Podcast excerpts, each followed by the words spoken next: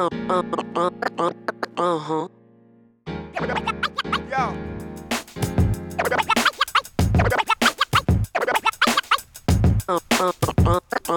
Uh-huh.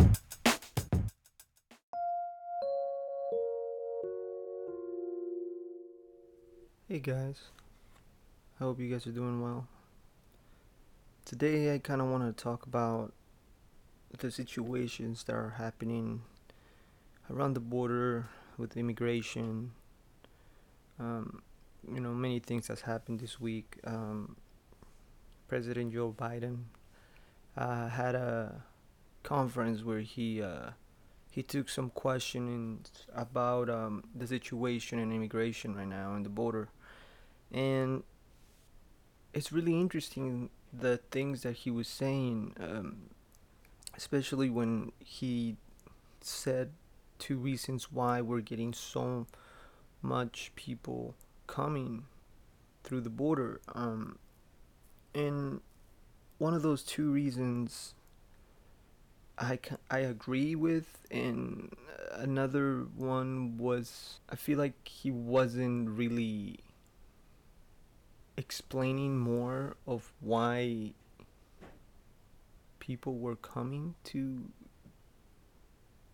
to the US. He expressed that people are coming to the United States because of the heat wave.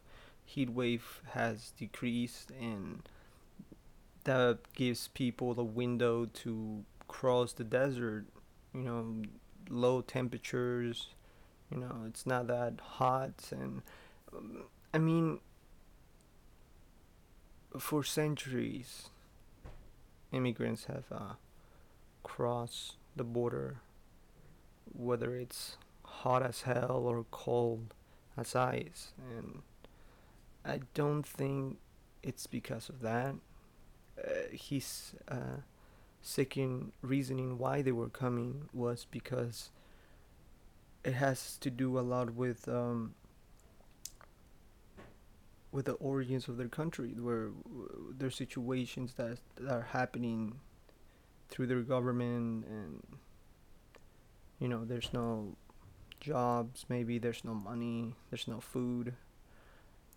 But again, we're not just talking about uh, Mexico uh, immigrants. We're talking about, you know, uh, people from the south, people from from South America that are coming. You know, it could be Brazilian people. It could be from Venezuela, from Salvador, from from many places, and all these people are running away for a better life.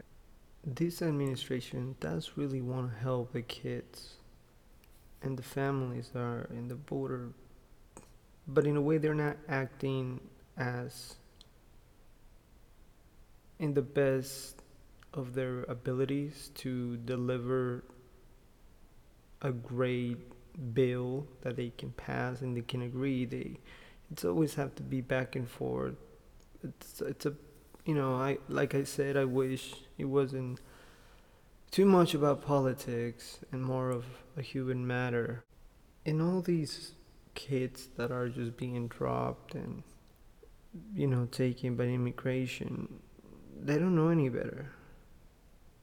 You know they they just want to i get survive there's also been uh, videos and photos of coyotes um, dropping kids in the border um, and i'm and i'm meaning dropping literally kids through the other side of the border. They're literally dropping them probably 30 feet. It's just crazy. It's just crazy how how how they they're able to um to drop all these kids that they don't have. They're just and the thing is that they're just dropping kids. They're not dropping you know older people. They're dropping probably kids ages 12 to 6 and it's the it's it's like the same age as many of the kids that have been kept held and separated by their parents. Not many uh, immigrants that are coming here to the United States are getting tested uh, by COVID, and that's also another situation and kind of a problem w- with the process of you know it, it's it's um it's a situation that needs attention and, and it needs mostly full of attention because these are lives that are living in these cages. We can't have them forever there. You know we have to come up with answers and we have to come up with more efficient ways of solving this crisis.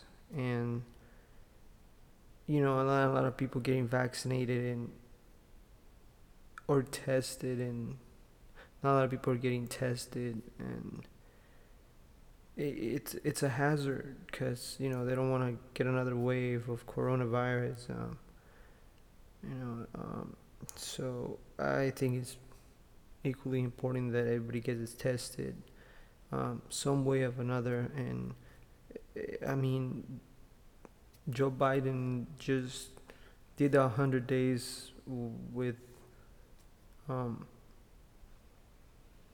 like a million vaccinations and million um, vaccines. And you know he did a lot in those 100 days um, more than trump ever did honestly.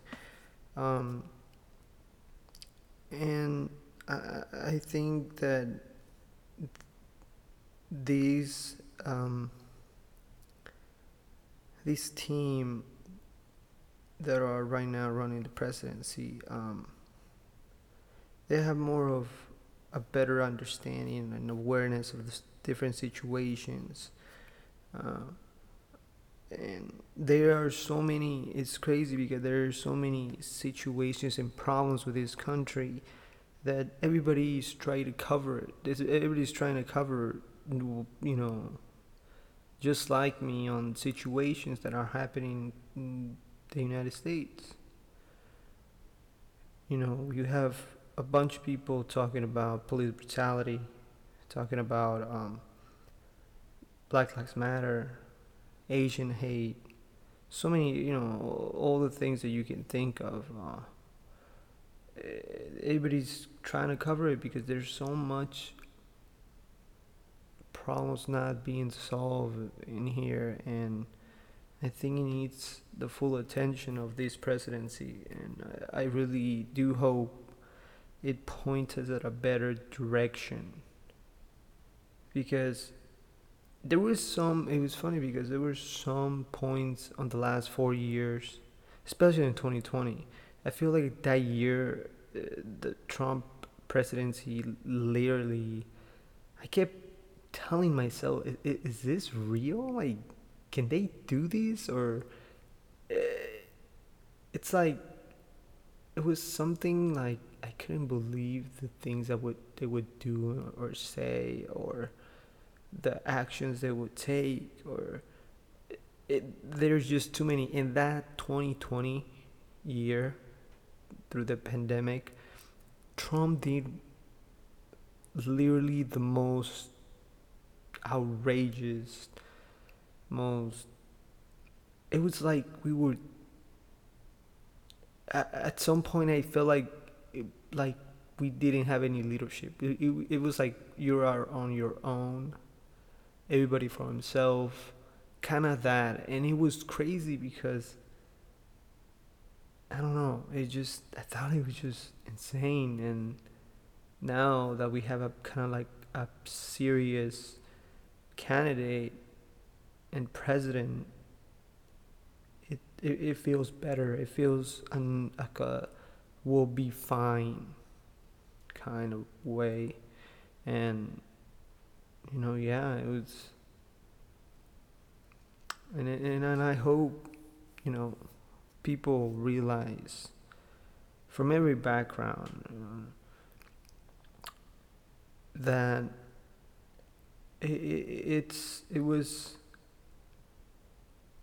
it's going to be a decade of of history of there's so much work to be done. So, so much. And we will never know if we'll ever end. Uh, If there's, I know there's, you know, an end at the end of the tunnel. And we will see brighter days and we will see the worst days. Listen, guys, I gotta run. It was great talking to you, and I hope you guys have a great day. Thank you.